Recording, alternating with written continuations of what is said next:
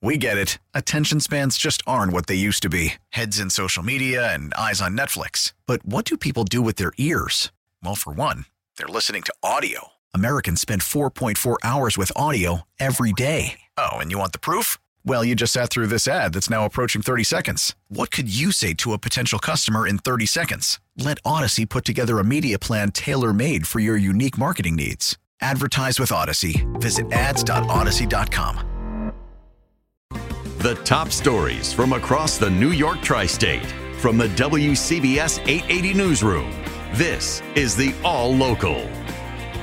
A Long Island food bank is prepared to help the victims of Hurricane Ian. Sophia Hall has that story. Island Harvest has helped many victims of hurricanes in the past, including after Katrina, and now says the CEO, Randi Dresner, they are ready to help the victims in Florida. Island Harvest is connected to a network of 200 food banks all across the country.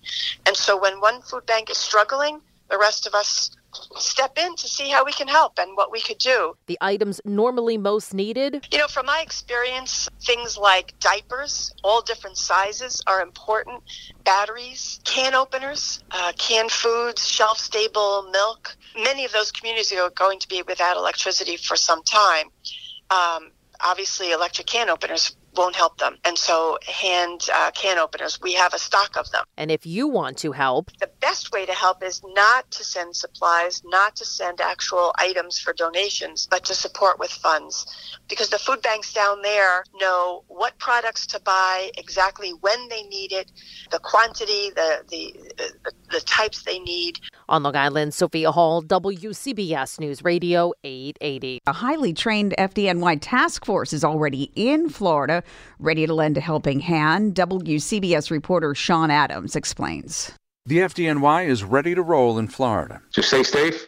You have people coming to help you, and we're on the ground running already. Captain Jack Bradley heads an incident management team, 15 firefighters who can handle disaster relief. They will man a logistical staging area with relief supplies. Water, food, uh, cots, blankets. The team was born after the September 11th terror attacks. They've deployed to other disaster zones. Down here in Florida three different times. We've been to Texas and we went to Hurricane uh, Maria in Puerto Rico. They'll stay in Florida as long as they're needed. Sean Adams, WCBS News Radio 880. A Bergen County community is trying to combat catalytic converter thefts with a new program. WCBS's Christy Kalishian is in New Jersey. Fairlawn, like many other towns, is seeing catalytic converter thefts increase over the past year. These parts that reduce air pollution in cars have precious metals in them that are being sold on the black market. Fairlawn Police Department Sergeant Brian Metzler. If you read recommendations online, they're really going to talk about, you know, park your car in a garage. Okay, that's all great if you own a garage.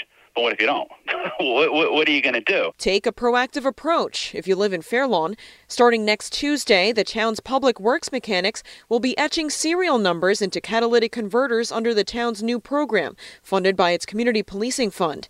Appointments are already booked for two weeks, with hopes of having more available in the winter or spring. I think that they expected only maybe get like 100 cars, and I think within a couple days we already had uh, reservations for 350 cars. The program is only for Fairlawn residents with the top 10 targeted car models, according to Carfax. In New Jersey, Christy Kalishian, WCBS News Radio 880. The NYPD is looking for a person who pepper sprayed an MTA bus driver in Washington Heights. The attack happened two weeks ago on the morning of September 15th.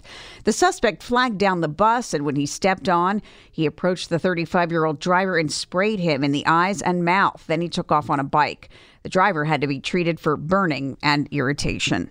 Now, live to the Weather Center and meteorologist Danielle Niddle. Well, looking pretty nice as we work our way into the afternoon hours with sunshine and a few clouds. We'll see a few more clouds filtering in as the afternoon progresses. Feeling a bit of a cool breeze or high 67 for tonight. It'll be mostly clear, still breezy through the evening hours, going down to a low of 52 for the city, into the mid 40s north and west. For tomorrow, we'll see some sunshine early, then clouds will be thickening up throughout the day, back up to a high of 67. Saturday, we do have some rain at times, and the rain could be heavy enough to lead to some ponding on some of the streets and sidewalks highs around 60 degrees. Right now, we have 63 degrees in Union, it's 65 in Long Beach, 62 in Midtown, going up to a high of 67.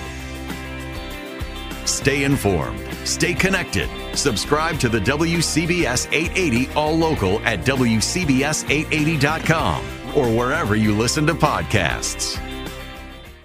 We get it. Attention spans just aren't what they used to be heads in social media and eyes on Netflix. But what do people do with their ears?